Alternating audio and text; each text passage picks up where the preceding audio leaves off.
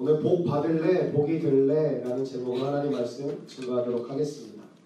창세기 12장 1절부터 4절까지 말씀은 상당히 우리가 자주 들어온 말씀입니다. 뭐 파송시하거나 또 하나님께 부르심을 받은 사건이 있으면 대부분 이 말씀 우리가 많이 인용하기도 하고 이 말씀을 통해 도전을 받기도 하고 이 말씀을 통해 삶의 새로운 시작을 걸어가기도 합니다.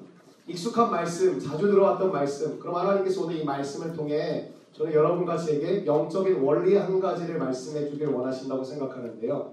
오늘 말씀이 이렇게 시작하죠. 여호와께서 아브라함에게 이르시되 이렇게 합니다. 아브라함이 여호와께 말씀드리는 것이 아니라 여호와께서 아브라함에게 이르시되 이렇게 이야기한다는 것이죠. 여호와께서 아브라함에게 이르시되라는 말씀은 하나님께서 우리에게 먼저 찾아오신다라는 것입니다. 하나님이 아브라함에게 찾아오셔서 말씀하셨다라는 것이죠. 하나님, 아, 브라함은 하나님을 찾은 적이 없습니다. 부른 적도 없습니다. 생각해 본 적도 없습니다. 근데 어느 날 하나님께서 아브라함에게 찾아오셨습니다. 그에게 먼저 다가오셨다라는 것이죠. 우리 아까 장로님의 기도를 들으면서 저도 이 약수교에서 3년 8개월의 시간들이 이렇게 필름이 지나가듯이 많이 회상이 되었습니다. 하나님께서 저를 이곳에 부르시고 많은 청년들을 만나게 하셨고 새로운 일들을 하게 하셨다고 생각합니다. 모든 역사는 하나님으로부터 시작된다는 것이죠. 내가 찾는 것 같고 내가 부르짖는 것 같고 내가 원하는 것 같지만 사실 우리의 인생은 하나님으로부터 시작되어진다는 것입니다. 내가 주님을 찾고 내가 주님을 부르짖었기에 주님께서 나에게 역사하신 것 같지만 먼저 주님께서 나에게 찾아오지 않으셨더라면 우리는 주님을 부르지 않습니다. 먼저 주님께서 다가오지 않으셨더라면 우리는 예배의 자리에 나오지 않습니다. 우리는 예배를 드리고 말씀을 듣고 기도하려고 그렇게 애쓴 적 없습니다. 그렇게 노력하지도 않았습니다. 근데 하나님께서 나에게 다가오셔서 마음을 열어주셨고 예배 드리려는 마음을 심어주셨고 기도하는 마음을 주셨고 말씀대로 살아가는 마음을 허락하셨다는 것이죠. 오늘 이 말씀의 첫 번째로 중요한 것은 하나님이 먼저 나에게 다가오신다. 하나님이 먼저 나를 찾으신다라는 말씀인 것입니다. 사람이 아무리 하려고 해도 되지 않는 것들이 참 많지 않습니까? 인간의 힘으로 아무리 노력해도 안 되는 거 있습니다. 세상에서는 최선을 다하면 다 된다고 이야기하지만 저는 거짓말이라고 생각합니다. 사람은 아무리 노력해도 안 되는 것이 있습니다. 아무리 최선을 다해도 막히는 것이 있습니다. 그렇기 때문에 우리에게 예수님이 필요한 것이고 그렇기 때문에 우리에게 복음이 필요한 줄로 믿습니다. 사람이 다 노력해서 될 것 같으면 뭐하러 하나님을 믿겠습니까? 사람이 노력해서 다 이뤄낼 수 있다면 뭐하러 교회 와서 예배를 드리겠습니까? 아, 사람이 모든 것을 이뤄낼 수 있다면 우리 가운데 복음이 왜 필요하겠습니까? 사람은 아무리 노력해도 안 되는 것이 있습니다. 사람은 아무리 노력해도 이뤄내지 못할 것이 있습니다. 사람은 아무리 노력해도 올라갈 수 없는 곳이 있습니다. 그렇기 때문에 우리 가운데 주님이 찾아오신다는 것이죠. 사랑하는 여러분에게 오늘 추석날인데 함께 와서 예배드린 여러분 모두에게 주님이 찾아오신 줄로 믿습니다. 그래서 우리 편에서는 소망이 없다라는 것을 받아들여야 된다는 것이죠. 여러분 구원받았다라는 게 무엇일까요? 구원받았다. 제가 요즘 성경 공부 같은 내용을 가지고 한 70명의 청년들을 함께 가르치고 나누고 있는데요. 구원받았다라는 것, 내가 왜 구원이 필요할까요? 왜 내게 예수님의 구원이 필요하게 되는 것일까? 그것은 하나님과 인간과의 관계가 깨지기 시작하면서 구원이라는 것이 필요해지게 되었습니다. 하나님은 그냥 우리에게 구원받아라, 구원받아라 말씀하시는 것이 아니라 하나님과 인간과의 관계가 깨졌기 때문에 그 이후부터 구원이 필요하다고 말씀하셨습니다. 창세기 1장과 2장에 보면 아담과 하와에게 너에게 구원이 필요하다고 말씀하신 적이 없습니다. 언제부터 구원에 대해서 이야기하시냐? 아담과 하와가 죄로 인해서 하나님과 깨어진 시점부터 너에게 구원이 필요하다고 말씀하셨다는 것이죠. 그럼 구원받았다는 것은 단순히 내가 7, 80 정도 살다가 천국 가는 티켓 하나 받았다 이런 뜻이 아니라는 것입니다. 내가 이제 구원의 확신을 받고 영원히 나 이제 죽지 않고 살아갈 수 있다라는 뜻만이 아니라는 것이죠. 구원받았다는 것은 죄 용서함을 받게 되는 것이고 죄 용서를 통해 하나님과 깨진 나의 관계가 회복되었다는 것입니다. 하나님과 깨진 나의 관계가 온전케 됐다는 뜻이죠. 그래서 여러분이 구원받았다는 뜻은 이 사건이 일어나야 되는 것이죠. 여러분의 삶에 하나님과 친밀한 교제를 나누고 있는 모습이 반드시 있어야 됩니다. 여러분이 구원받았다는 것은 죄 용서함을 받음으로 인해 깨어졌던 하나님과 나와의 관계가 회복되는 거죠. 다시 좋아지는 것이거든요. 그럼 여러분의 삶에 구원받았다는 것은 하나님과 관계를 맺고 있는 모습들이 반드시 있어야 된다는 거죠. 그래서 세상은 두 부류의 사람으로 나뉠 수 있어요. 첫 번째는 자신이 죄인임을 인정하는 사람. 이러한 사람들은 구원받을 수 있습니다. 두 번째 부류의 사람은 자신이 죄인임을 인정하지 않는 사람. 그래서 교회는 두 부류의 사람이 있습니다. 예수를 믿고 변화된 사람, 예수를 믿고 변화될 사람 두 부류밖에 없다는 것이죠. 그래서 우리는 누군가를 정죄할 수 없습니다. 내가 먼저 변했을 뿐이지 그도 변하기 때문입니다. 그래서 하나님 우리에게 먼저 찾아오셔서 우리 가운데 하나님의 일을 하신다는 것이죠. 여러분 한번 생각해 보세요. 400년 동안 애굽의 종살이를 하던 이스라엘 백성들에게 누가 찾아갔죠? 하나님이 찾아가셨어요. 만약에 하나님이 400년 동안 종살이하던 그들에게 찾아가지 않으셨다면 그들은 아마 노예로 인생을 맞춰야 됐을 것입니다. 400년 동안 노예, 노예살이라고 종살이를 하던 그들에게 주님이 찾아가셔서 새로운 인생을 허락하셨고 또 하나 기억해 볼까요? 40년 동안 광야에서 아무도 알아주지 않던 인생을 살아가는 사람 모세 누가 찾아가셨죠? 주님이 찾아가셨어요. 아무도 알지 못하던 그의 인생을 과연 하나님이 찾아가시지 않았다면 그는 아마 광야에서 묻혀서 지내야만 하는 인생을 살았을 수밖에 없을 것입니다. 저는 오늘 주님이 여러분에게 찾아오시기를 원합니다. 아니 주님이 이미 찾아오신 줄로 믿습니다. 그 주님을 맞이하고 받아들이는 우리 사랑하는 청년들 되었으면 좋겠습니다. 하나님이 먼저 찾아오셔서 우리를 회복시키시고요. 사명을 주십니다. 그 하나님께서 오늘 우리에게도 찾아오신다라는 것이죠. 여러분 저도 마찬가지인 것 같아요. 나에게 찾아오시지 않았다면 저는 아마 이 자리에 있을 수 없을 것 같고요. 저에게 찾아오시지 않았다면 아마 저도 하루하루 먹고 사는 문제로 살아가지 않았을까. 제가 먹고 사는 문제에 대해 관심이 없을까요? 있습니다. 근데 먹고 사는 문제를 별로 생각하지 않습니다. 철이 없느냐? 그렇지 않습니다. 하나님이 나를 부르신 이유는 먹고 살라고 부르신 거 아닙니다. 먹고 사는 문제는 주님이 책임져 주시고 저는 주님의 일을 하기 위해 부름받은 것입니다. 여러분도 마찬가지입니다. 하나님이 여러분 하루하루 먹고 살려고 부르는 것이 아닙니다. 주님은 육신의 일을 위해서 우리를 부르신 것이 아니라 하나님의 일을 위해 부르셨다는 것이죠. 사랑하는 여러분의 인생 가운데 그 주님의 일, 주님의 마음 여러분에게 임하기를 축복합니다. 하나님이 그럼 왜 찾아오시냐? 왜 우리에게 먼저 찾아오시는 분이냐? 왜 나를 그렇게 원하시냐? 이유가 있다라는 것이죠. 여호와께서 아브라함에게 뭐 하셨다고요? 이르시되 그것은 곧 말씀하셨다라는 것입니다. 하나님이 우리에게 찾아오시는 분이고 우리를 찾는 분이십니다. 근데 이유가 뭐냐? 딱 하나 말씀하고 싶으시다는 거예요. 말씀하고 싶다. 우리에게 찾아오셔서 주님은 이야기하시고 말씀하시는 주님이신 줄로 믿습니다. 하나님은 아브라함에게 찾아오셔서 그에게 뭐 하시냐? 말씀하십니다. 하나님의 말씀이 임하니까 그에게 뭐가 생기냐? 비전이라는 것이 생기고 꿈이라는 것이 생겼고요.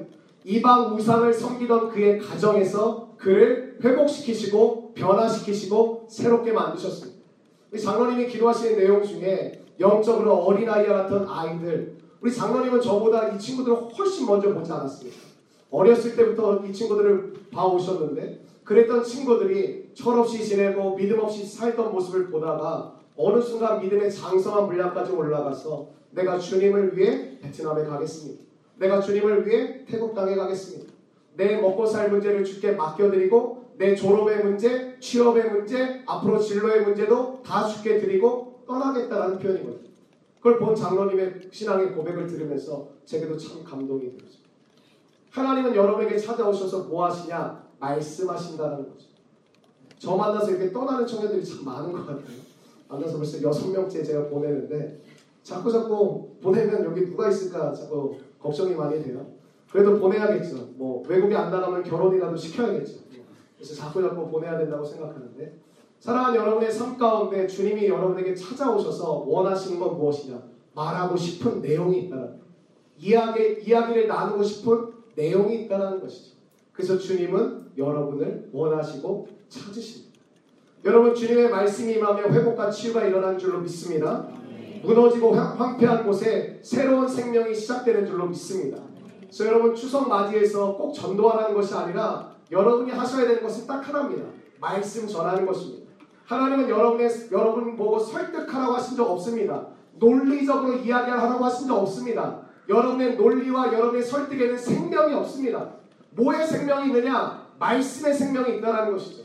하나님의 말씀은 길이고 진리고 생명이기 때문에 그 말씀을 전하기를 원하시는 것입니다. 그래서 하나님도 우리에게 찾아오셔서 말씀하셨고 우리에게 원하신 것 또한 우리도 누군가에게 말하기를 원하신다라는 것이죠. 사랑하는 여러분, 주님이 여러분에게 찾아오셨어요. 하실 말씀이 있으십니다. 그 말씀을 들으면 방황이 사라집니다. 그 말씀을 들으면 표대가 생깁니다. 그 말씀을 들으면 목적지가 보입니다. 그 말씀을 들으면 회복과 치유가 일어납니다. 그 말씀을 들으면 새로운 생명이 시작될 줄로 믿습니다. 아브라함은 그래서 말씀을 듣게 되죠. 그 말씀을 들으면서 하나님의 말씀을 통해 그의 인생이 송두리째 바뀌게 되었습니다. 사람은 잘 바뀌지 않습니다. 한번 옆에 있는 사람 보시겠어요? 잘 바뀌지 않습니다. 자리 앉는 것도 기가 막히게 자리 자리가 다 있습니다. 사람은 잘 앉는 것조차 변화하려고 하지 않습니다. 아주 작은 것도 잘 바꾸려고 하지 않습니다. 늘 가던 곳에 가길 원하고 늘 앉던 곳에 앉기를 원하고 그렇게 새로운 것을 그렇게 추구하는 것 같지만 사실 변화에 대한 두려움이 우리 가운데 참 많다라는 것이죠. 근데 하나님의 말씀은 우리의 삶의 이 모든 삶을 송두리째 바꿔가시는 유일한 능력이라는 것입니다. 모든 것이 급하게 바뀌는 이 시대에 우리가 붙들어야 될 것이 있다면 변하지 않는 것. 다 변하고 있지만 변하지 않는 것이 있다면 그거 붙들어야 되지 않겠습니까? 여러분 유행도 계속 바뀌잖아요. 여러분의 이 진로도 계속 바뀌잖아요. 같은 과인데 언제는 뭐가 유행하고 뭐가 유행하고 계속해서 바뀝니다. 이 변화가 무쌍한 이 시, 시절에 우리가 붙들어야 될 것이 있다면 변하지 않는 것. 이사야 40장 8절에 봤더니 푸른 마르고 꽃은 시드나 우리 하나님의 말씀은 영원히 서리라 말씀하고 있습니다. 하나님의 말씀 변하지 않는다는 속성을 가지고 있어요. 1.1획도 틀리지 않는다는 특징을 가지고 있어요. 변하지 않고 틀리지 않는 것이 있다면 유일하게 하나님의 말씀입니다. 모든 것이 변해요. 사람도 변해요. 여러분 옆에 의지하고 여러분 함께 마음 나누는 사람 언제 여러분 솔직히 배신할지 모릅니다. 언제 깨질지 모릅니다. 언제 여러분 마음이 상할지 모릅니다. 여러분 변하지 않는 것이 있다면 우리 주님의 말씀. 푸른 마르고 꽃은 시들 수 있지만 우리 하나님의 말씀은 영원히 서리라. 이 말씀 여러분의 심령에 꼭 붙들고 사시게 되길 바랍니다. 더 이상 사람에게 상처받고 더 이상 상황 가운데 배신당하지 말고 여러분 붙들어야 될 것을 붙들고 변하지 않는 것을 꽉 잡고 한 걸음 한 걸음 나아가게 되기를 축복합니다. 오늘 2절 말씀해 보니까 이렇게 이야기해요. 너는 너의 고향과 친척과 아버지의 집을 떠나 내가 내게 보여줄 땅으로 가라 이야기하십니다. 하나님이 아브라함에게 뭘 말씀하고 싶으시냐? 떠나라. 한마디로 이야기하면 떠나라. 고 이거 얘기하고 싶습니다. 떠나 가 이걸 얘기하시려고 아브라함에게 찾아오셨다는 것이죠. 아브라함을 먼저 찾아오셔서 하나님이 그토록 아브라함에게 하시고 싶으셨던 한마디가 있다면 떠나라 가라 이걸 말씀하고 싶으셨다. 그럼 하나님은 왜 떠나라는 말씀을 주셨을까? 무엇을 떠나라고 하셨을까? 고향과 친척과 아버지의 집을 떠나라고 했습니다. 근데 여러분 그거 아세요? 지금은 고향과 친척과 아버지의 집을 떠나도 좀 안전하지만 그 당시에는 시족 사회였거든요. 고향과 친척과 아버지 자기 민족을 떠난다는 것은 목숨 걸어야 했어요. 누가 자기를 해쳐도 도와줄 리가 없다라는 거예요. 고향과 친척과 아버지의 집을 떠나는 거 그렇게 어렵게 느껴지지 않을 수도 있지만 아뭐집 나가면 되지 고향 떠나면 되지 여기 이미 고향을 떠나서 서울에 와서 생활하시는 우리 청년들도 있죠. 근데 그 당시는 그러한 개념이 아니었어요. 고향과 친척과 아버지의 집 떠나려면 목숨 걸고 떠나야 했다라는 것이죠. 우리가 하나님의 말씀에 순종하지 못하는 이유가 있다고 생각해요. 첫 번째 무엇이냐? 두려움 때문이다. 목숨 걸고 떠나기에는 너무 무섭다는 거죠. 그리고 하나님이 오늘 목적지를 정해 주셨어요? 목적지가 없어요. 내가 너에게 보여줄 땅으로 가라는 거예요. 하나님이 목적지를 정해주고 가도 불안한데 목적지가 없이 그냥 가라는 거예요. 떠나라. 그것도 목숨 걸고 떠나라고 하니까 얼마나 아브라함의 마음이 두려웠겠습니까? 우리가 하나님께 마음을 받지 못한 것이 있을까요? 하나님이 나의 삶을 움직여 주시지 않는 것일까요? 내 옆에 있는 친구들, 내 옆에 있는 선배들은 저렇게 베트남으로, 태국으로 가라는 명확한 메시지를 주시고 나에게는 말씀 안 하시기 때문에 내가 할 것이 없는 것일까요? 내 주변에 있는 사람들에게는 명확한 꿈과 비전을 주셨는데 나에게는 그런 꿈과 비전을 주시지 않아서 나는 움직이지 못하는 것일까요? 아니요. 아마 이 자리에 앉아 있는 대부분의 청년들은 하나님이 주시는 마음이 있을 것입니다. 하나님이 주시는 뜻이 있을 것입니다. 근데 왜 못 가느냐? 두렵다라는 것이죠. 두렵. 그래서 성경에서 가장 많이 나오는 표현이 뭘까요? 전도하라? 말씀을 선포하라? 기도하라? 아니에요. 두려워하지 말라. 성경에 총 365번 등장합니다. 두려워하지 마, 두려워하지 마, 두려워하지 마. 이게 총 365번이나 하나님께서 반복해서 말씀하세요. 근데 제가 이 말, 설교를 준비해서 이 말씀들을 찾아보니까 한 가지 공통점을 발견하게 됐어요. 365절이나 되는 말씀 속에서 이 말씀이 두려워하지 말라는 말씀이 딱 나오잖아요. 그 뒤에 붙는 말씀이 있어요. 두려워하지 마 이야기하고 하나님 말씀을 멈추시는 것이 아니라 두려워하지 말라, 두려워하지 말라. 이걸 365원이나 말씀하신 다음에 그 뒤에 반드시 따라붙는 말씀은 뭐냐면 내가 너와 함께하리라.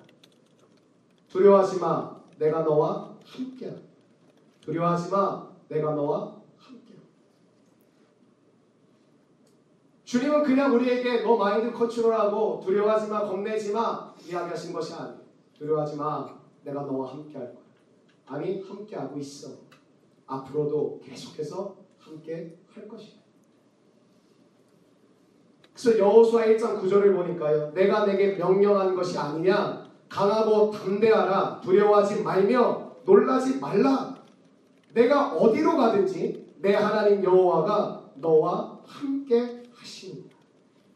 주님은 그냥 강하고 담대해. 두려워하지 마. 하고 보내신 것이 아니에요. 강하고 담대하라. 두려워하지 말고 놀라지 말라. 왜? 내가 너와 함께하기. 내가 너와 함께하기 때문에 두려워할 이유 없어. 걱정할 이유 없어. 염려하고 떨 이유 없다라는 것이죠. 여러분 그거 아세요? 떠나지 않고서는 새로운 것을 보지 못한다. 우리의 인생이 새로워지길 원하는데 우리는 늘 같은 방식, 같은 방법으로 살아가고 있어요. 제가 여기 단기 선교사 3명을 두 달 동안 훈련을 시켰거든요. 어제까지 뭘 했는지 아세요?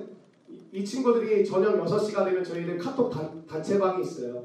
그 단체방에 이 세 명이 매일 새벽부터 오후 6시까지 어떻게 살았는지 매일 저에게 카톡으로 보고하게 됐어요. 이 친구들이요, 여러분들과 똑같이 방학 때 되면 9시, 10시, 11시, 12시에 일어나던 친구들이었어요. 근데 단기 선교사로 부름을 받고 제가 첫 번째 강조했던 것은 생활이 바뀌어야 된다. 생활. 더 많이 기도하고 더 많이 말씀 보는 것도 중요하지만 생활이 안 바뀌면 아무것도 되지 않아. 그래서 어떻게 시작했냐? 아침에 일찍 일어날 거, 그리고 저녁에는 일찍 자는 거. 그래서 아침을 어떻게 시작하느냐? 새벽 5시에 일어나고 4시 반에 일어나서 새벽 예배로 시작해서 오후 6시까지 집중해라. 선교 나갈 것에 집중하라고 보냈어. 얼마나 힘들었는지 몰라요. 얼마나. 지금까지도 근데 여러분 맨날 9시, 10시, 11시, 12시에 일어나는 친구들이 요즘은 일찍 일어나면 4시, 때로는 어떤 3시, 요즘 늦게 일어나면 6시, 6시 반, 7시 이렇게 일어나게 바뀌게 됐어요. 이 친구들이 하면서 얼마나 많이 울었는지 몰라요. 자기는 안 된대. 자기는 죽어도 안 바뀌어. 저는 여자의 눈물에도 강하거든요. 너 바뀌어. 2주 후에 저한테 죄송합니다. 바뀌었거든요. 달라져. 아까 간증 들으시면서 들으셨죠. 내가 나의 한계를 결정짓는 것은 어리석은 것이고 난 아침에 못 일어나는 체질이야. 난 아침은 죽어도 못해. 다른 건 다 해도 아침에 일어나는 것만큼 난 못해. 그랬던 친구들이 일어나기 시작했어. 새벽 예배 나오기 시작했고요. 아침을 큐티로 시작하기 시작했어. 삶이 달라지기 시작했다. 사랑하는 여러분, 무엇이 두려우십니까? 주님이 떠나라고 하고 가라고 하는데 왜 발목 잡혀 있나요? 두렵지 않으세요? 그래서 염려하고 걱정하느냐고 세월을 보내고 있지 않으세요? 새로운 것을 보기 위해서는 여러분 변화해야 돼요. 당연한 이야기죠. 믿음의 삶이란 무엇이냐? 기도 많이 하고 말씀 많이 본다고만 생각하는데 그렇지 않아요. 믿음의 삶이란 새로운 방식과 방법으로 삶을 살아가는. 그냥 내가 기도를 충만하게 하고 말씀을 많이 보고 믿습니다 하고 가는 게 아니에요. 기도와 말씀을 보고 듣고 해야겠지만 믿음의 삶이란 내가 지금까지 살아오던 삶의 방식과 방법을 바꾸는 거예요. 그렇게 살아가는 것을 믿음의 삶이라고 합니다. 그래서 여러분 말씀을 받아들이세요. 실천하세요. 적용하세요. 그때 여러분과 저는 새로운 곳에 떠나서 하나님의 은혜를 누리게 될 줄로 믿어요. 10편 23편 1절 제가 이 네 명의 친구들 위해서 기도하는 주님이 저에게 이 말씀을 주셨어요. 여호와는 나의 목자시니 내게 부족함이 없으리로다. 여러분 이 말씀 많이 들으셨죠? 여호와는 나의 목자시니 내게 부족함이 없으리로다. 집에도 이 액자 걸려있는 집들도 참 많고 그리고 가게 가도 크리스천 가게들은 이 액자 걸려있는 집 되게 많아요. 근데 여러분 그거 아세요? 액자 걸어놓는다고 가게가 잘 될까요? 그렇지 않아요. 음식점을 개업했는데 음식이 하나도 맛이 없어요. 근데 여호와는 목자신이 내게 부족함이 없다고 써붙여요. 여러분 저는 이렇게 생각해요. 음식이 맛이 없으면 성령님도 역사가 불가능해요. 음식이 맛있어야 뭔가 역사가 일어나요. 준비를 안 하고 여러분 맨날 늦게 일어나고 늦게 자고 하는데 하나님이 여러분의 삶 가운데 어떻게 역사하시겠어요? 이 말씀을 보면서 제가 느꼈던 건 뭐냐면 청년들에게 저는 이렇게 도전하는 스타일이거든요. 도전하라, 가라고, 하라고, 해보라고, 할 수 있다. 근데 청년들이 늘 하는 이, 이야기, 핑계가 뭐냐면 전사님 저는 아직 좀 채워야 돼요.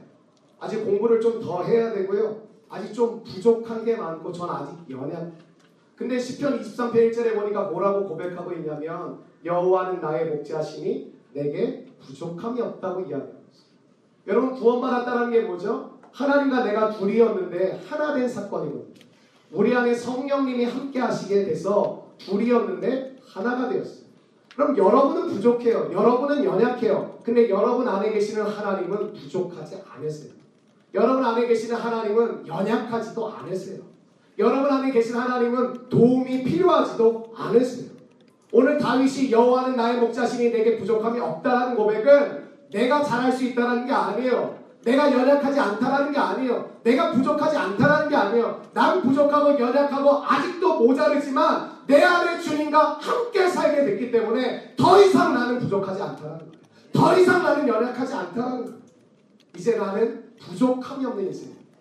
제가 세 명에게 이렇게 이야기했어요. 이 친구들이 성경 왜 가냐고 물었더니 가서 많은 것을 보고 싶대요. 듣고 싶대요. 배우고 싶대요. 채우고 싶대요. 제가 그래서 단칼에 이렇게 얘기했어요. 아니야. 너희들은 나눠주러 가는 거. 너희들은 베풀러 가는 거. 왠지 알아? 너희들은 부족함이 없는 사람이 되었음을 깨달았기에 그 땅에 가는 거. 너는 부족함이 없는 사람들이 되었기에 주님이 너희들을 보내시는 거. 그래서 여러분 두 번째는 내가 늘 부족하다고 생각하기 때문에 순종하지 못한다. 첫 번째는 두렵기 때문에. 두 번째는 늘 나는 부족하고 연약하다는 생각에 사로잡혀 있기 때문에 뭐를 도전하기가 참 어려운 거죠. 뭘 한번 시도하기가 어려운 거예요. 왜? 뭐 하나 하려고 그러면 난 자격증도 없고 스펙도 안 되고 공부도 더 해야 되고 부족한 게 많고 성격도 별로고 계속 이렇게 따지다 보면 우리가 언제쯤 새로운 도전을 할수 있을까요? 저는 죽을 때까지도 못할 거라고 생각이 들었어요. 내 평생 한 번도 제대로 내, 내 마음에 들어서 아, 나다 준비됐다. 아, 나 이제 나가도 되겠다. 이제 하나님이 나를 쓰실 만하게 나 자랑스럽다 될 정도가 언제쯤 될까? 저는 안올 것 같아요. 사랑하는 여러분의 삶 가운데 여러분 두 가지를 기억하세요. 주님은 떠나라고 하는데 왜 우리는 못 떠나는지 아세요? 첫 번째는 두렵기 때문에. 두 번째는 늘 부족하다고만 생각합니다. 주님 앞에 우리는 부족하지 않은 줄로 믿습니다. 여러분 안에 주님이 함께 하시기에 두렵지 않은 줄로 믿습니다. 여러분 그래서 사람은 사람의 과거와 현재를 보고 사람을 불러요. 무슨 말이냐? 제가 내년에 예를 들면 여기 앞에 오늘 대표기도 한 수민이를 리더로 부른다는 게 무슨 뜻이냐? 수민이가 여태까지 약속의 청년부에서 생활해온 모습들을 보면서 부르는 거겠죠. 근데 하나님은 조금 다르게 부르세요. 왜냐하면 인간은 미래를 알 수 없어요. 여러분이 우습게 생각하는 사람, 무시하는 사람이 나중에 여러분 앞에 어떻게 서, 있, 서 있게 될지 아무도 모른다는 것이죠. 여러분 하나님은 우리의 과거, 현재, 미래를 보시고 우리를 부르세요. 사람이 부른다는 건 뭐냐? 사람이 우리를 평가한다는 소리에 귀 기울일 필요가 없다는 건 무엇이냐면 사람은 다른 사람, 자기의 미래를 알지 못해요. 그렇기 때문에 어떤 사람을 능력 있다 그러고 어떤 사람을 별로라고 얘기하는 걸 들어보면 그 사람의 과거와 현재 모습을 평가해서 저 사람은 괜찮다, 저 사람은 별로다라고 딱 이야기 이게 낙인을 찍어버리는 것이죠. 근데 그 말에 결코 두려워할 이유가 없다는 것이죠. 왜? 사람은 사람의 미래를 알 수 없어요. 나조차도 내 미래를 모르는데 누가 내가 이 앞에 있는 청년들의 미래를 이야기할 수 있겠어요? 그래서 하나님은 여러분을 부르세요. 여러분의 지금의 모습이 별로일지라도 여러분의 과거의 모습이 실수투성일지라도 하나님은 여러분의 미래를 보고 부르시는 줄로 믿습니다. 그래서 하나님이 부르시는 때가요 가장 좋은 거예요. 왜냐하면 우리는 미래를 알 수 없지만 주님은 앞으로 다가올 미래를 아시기에 여러분을 부르시고 채우시고 세우시고 역사하실 거예요. 오늘 그 주님의 부르심에 순종하는 여러분들 되셨으면 좋겠어요. 여러분의 마음 가운데는 두려움이 떠나갔으면 좋겠어요. 여러분의 마음 가운데는 부족하다라는 그 마음이 좀 떠나갔으면 좋겠어요. 그래서 나는 부족하지 않아, 두렵지 않아 라는 믿음으로 우리가 나아가는 우리 모두가 되었으면 좋겠습니다.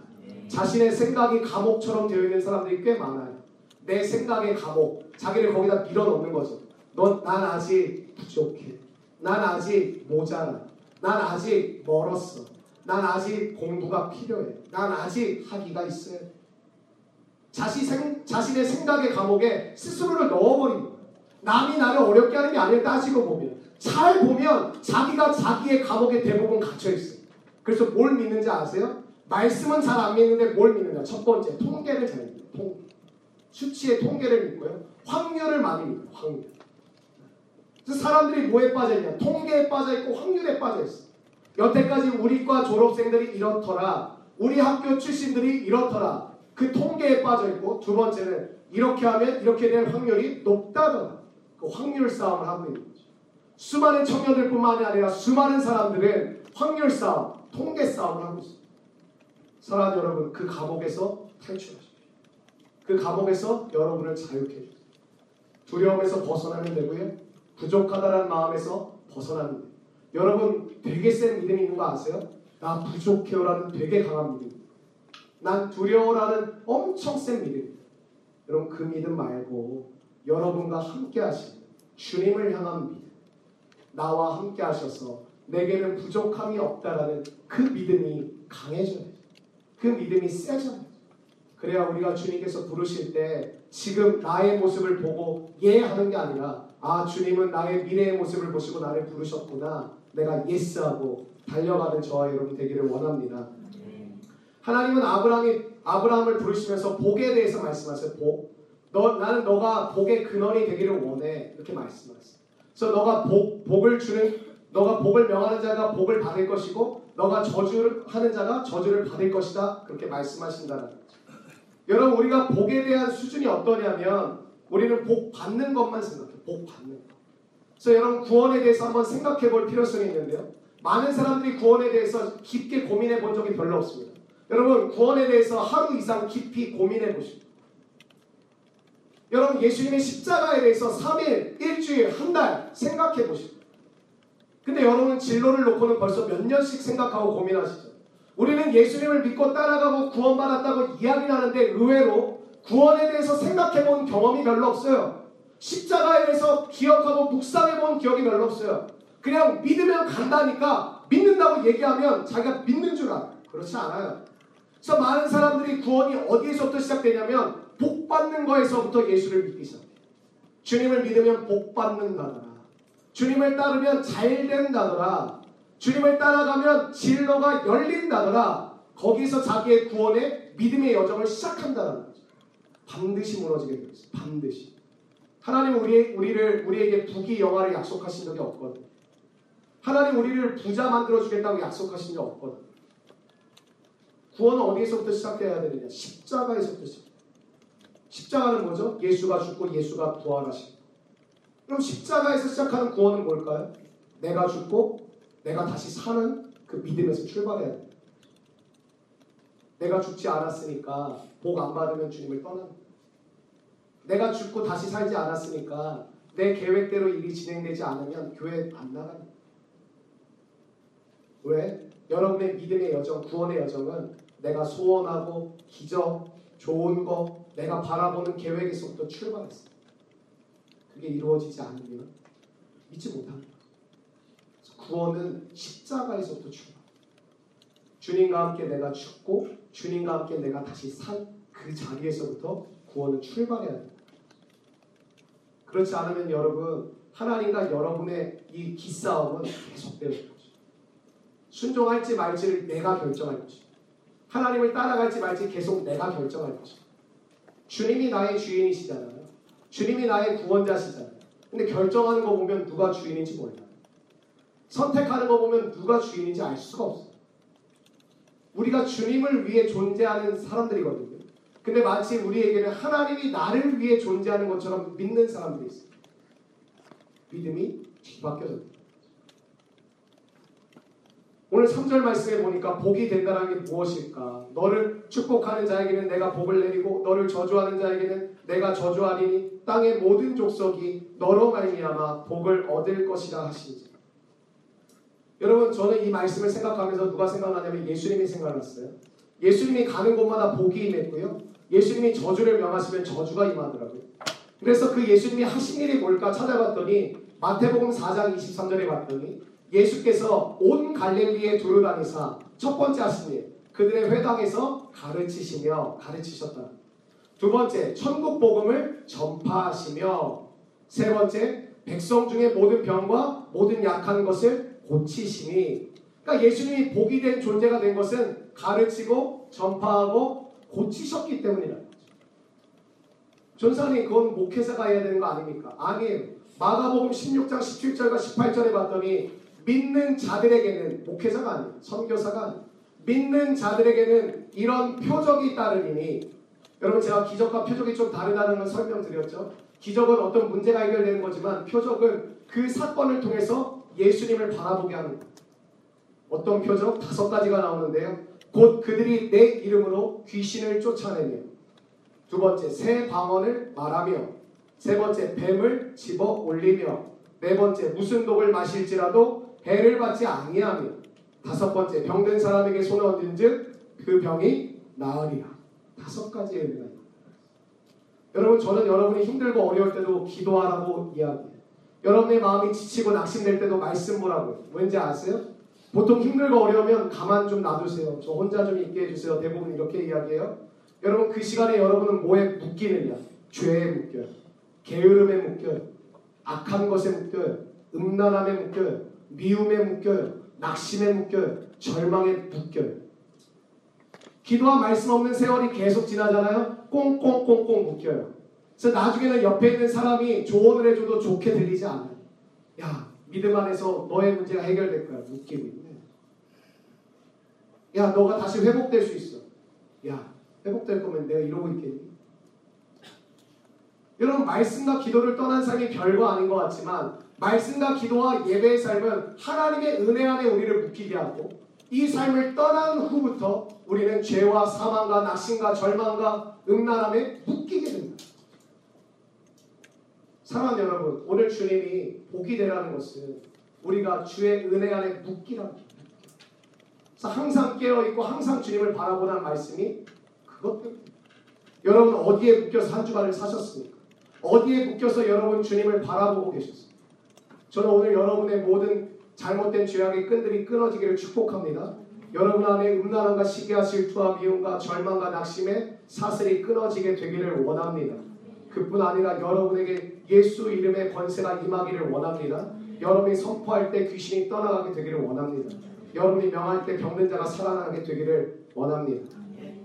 하나님은 아브라함이 복이라고 말씀하세요. 너가 복이야. 복 받으려고 하지 않아. 너가 복이야 이렇게 말씀. 존재 자체가 복인데 복에 대해서 목말라 하겠습니까?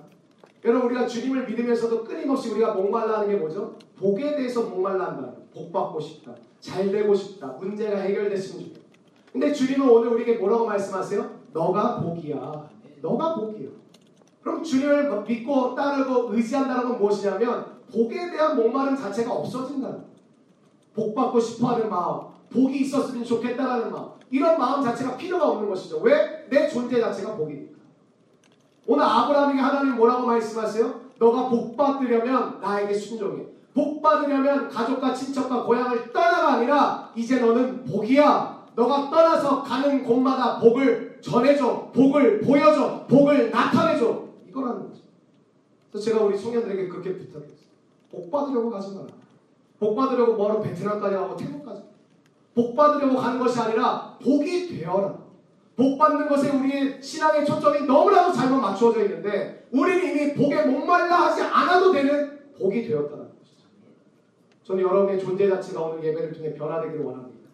복에 대해 끊임없이 목말라 진로의 복, 건강의 복, 가정의 복, 평안의 복 아니요. 우리는 이미 복입니다.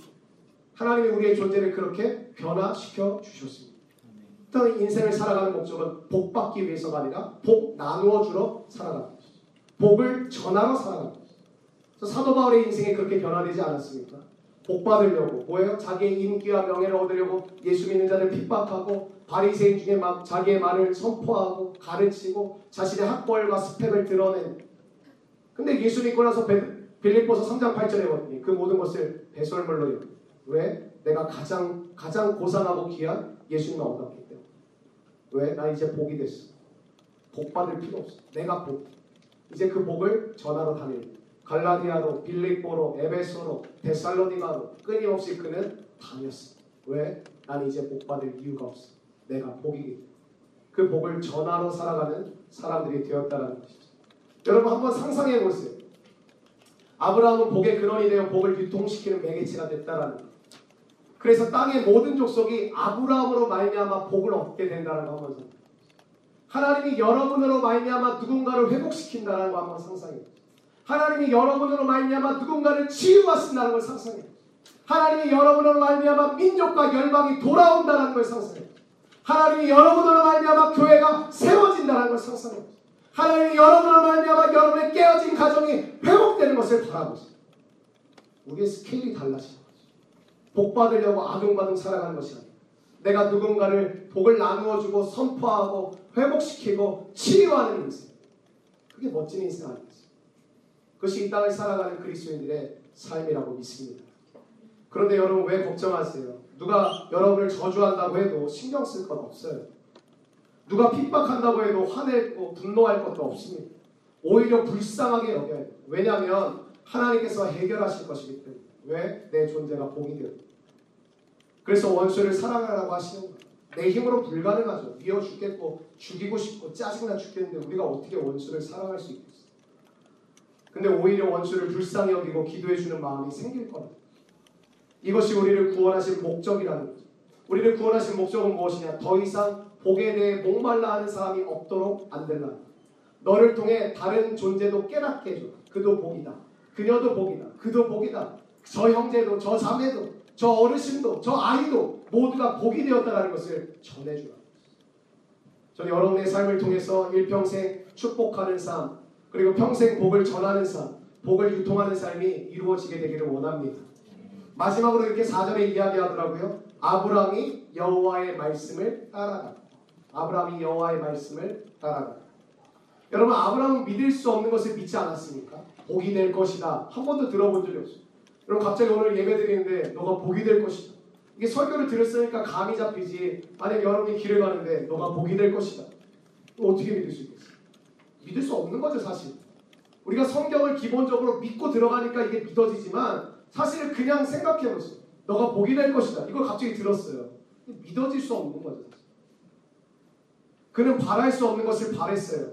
여러분 큰 민족을 이루기는커녕 지금 아내가 불임 상태예요. 애를 못 갖고 있어요. 결혼한 지가 수년이 지났는데 애를 못 갖고 있는데 하나님은 너를 통해 큰 민족을 이루게. 바랄 수 없는 거죠. 당장에 아내의 불임이나 치료해 주시지 무슨 큰 민족, 무슨 모래알 같이 바다에 모래알 같이 많은 자손이 나를 통해 나. 그냥 애 한 명이나 주시지. 여러분 온 세상이 지금은 아브라함의 이야기를 알아요. 기독교, 유대교, 이슬람교의 조상이 누군지 아세요? 아브라함이에요. 세계 모든 사람들이 거의 안다고 해도 과언, 과언이 아닐 정도로 아브라함을 지금 다 알고 있지만 그 당시를 생각해 보면 아브라함은 그냥 갈대아 우르라는 지역에 살던 무명의 한 남성이었어요. 근데 그 남성에게 하나님이 약속을 주신 거죠. 너를 통해 복이 될 것이고 너를 통해 열방이 살아날 거고 너를 통해 민족들이 설 것이고 말이 안 되는 거죠. 그래서 믿음은 무엇이냐? 바랄 수 없는 것을 바라고 믿을 수 없는 것입니다. 이름이 창대해진다는 게 무슨 뜻인지조차 아브라함 이해하기가 어려웠어요. 이름이 창대해져? 무슨 뜻이야? 여러분 복이 될 것이라는 말씀은 막연하게 그지 없었다. 차라리 이렇게 말씀하신 게 좋지 않았을까? 100평짜리 밭을 주겠다. 100마리의 소를 제사로 주겠다. 이게 더 클리어하잖아요. 더 명확하잖아요. 더 마음에 탁 와닿잖아요. 근데 주님은 너가 복이 될 것이다. 내가 너에게 보여줄 땅으로 나아가게 될 것이다. 큰 민족을 이룰 것이다. 당장에 애 한 명 없어서 미치겠는데 큰 민족을 이룬다는 거. 한 번도 들어본 적 없는 이름이 창대하게 된다는 등의 약속을 주셨다. 근데 하나님이 왜 글을 쓰신지 아세요? 그것을 믿었어요. 하나님이 주셨기 때문에 믿었어요. 여러분 사람이 부르는 것과 하나님이 부르는 것은 조금 달라요. 무슨 말이냐? 제가 여기 앞에 있는 자매를 부른다고 생각해 보세요. 그럼 제 이야기를 듣고 생각한 다음에 사람의 말을 따라가게 됐어요. 근데 하나님의 부르심은 여러분 경험해 보신 분들 있지만 어때요? 그냥 그 순간에 모든 것을 내려놓기만. 그냥 그 순간에 내 마음을 다 누구려뜨려서 그냥 그 일순간에 하나님의 뜻을 바라만 보게 하세요. 다른 게 생각나지 않아요. 다른 걱정과 염려가 생각나지 않아요. 하나님의 부르심은 다. 그래서 하나님의 부르심을 받은 자와 받지 못한 자는 차이가 있을 수밖에 없어요. 여러분 부르심 받지 못한 사람들 있으세요? 오늘 그 부르심이 여러분에게 들렸으면 좋겠어요. 그 부르심이 여러분에게 임했으면 좋겠습니다. 새로운 것을 향해 나아가는 우리가 가장 힘든 게 뭘까? 저는 이렇게 생각이 됐어요. 어떻게 해야 되지? 새로운 미션을 맡겨주셨잖아요. 아브라함이. 아브라함이 당장 고민하는 게 뭘까? 또 어떻게 해야 되지? 어디로 가야 되지? 누구랑 해야 되지? 아까 우리 간증 이렇게 했죠. 한 번도 해보지 않아서 막막하긴 하지만 맞는. 우리가 새로움에 대한 왜 두려움이 있느냐? 새로운 사건이 일어나면 좋은데 일어나기까지가 너무 무서운 거예요. 누구랑 해야 되지? 어떻게 해야 되지? 한 번도 해본 적 없는데, 한 번도 선택해 본 적 없는데, 한 번도 결정해 본 적 없는데 두렵다. 그래서 오늘 말씀이 뭐라고 이야기한다고요? 아브라함이 여호와의 말씀을 따라. 그 말씀은 예수님을 뜻하거든요. 예수님은 요한복음 14장 6절에 보니까 예수께서 이르시되 나는 곧 길이요 진리요 생명이니 나로 말미암지 않고서는 아버지께로 갈 자가 아무도 없다고 이야기합니다. 그 말씀은 곧 길이고요. 그 말씀은 곧 진리고요. 그 말씀은 곧 생명인 줄로 믿습니다. 어디로 가야 될지 모르시겠다고요? 성경을 피세요. 누군가에게 듣지 말고 이제는 여러분이 직접 성경을 피세요. 누군가에게 자꾸 조언만 얻으려고 하지 말고 이제는 여러분이 성경을 펴세요. 여러분의 두 눈으로 읽으세요. 그 말씀을 여러분 마음에 품으세요. 그 말씀을 기억하세요. 그 말씀을 실천하세요. 더 이상 전도사님이나 주변에 있는 리더가 해주는 이야기와 말씀과 위로와 격려만 받으려고 하지 말고 이제는 여러분이 직접 말씀을 펴세요. 여러분에게 다 성경이 있으시잖아요. 성경을 펴서 여러분의 눈으로 직접 읽으세요.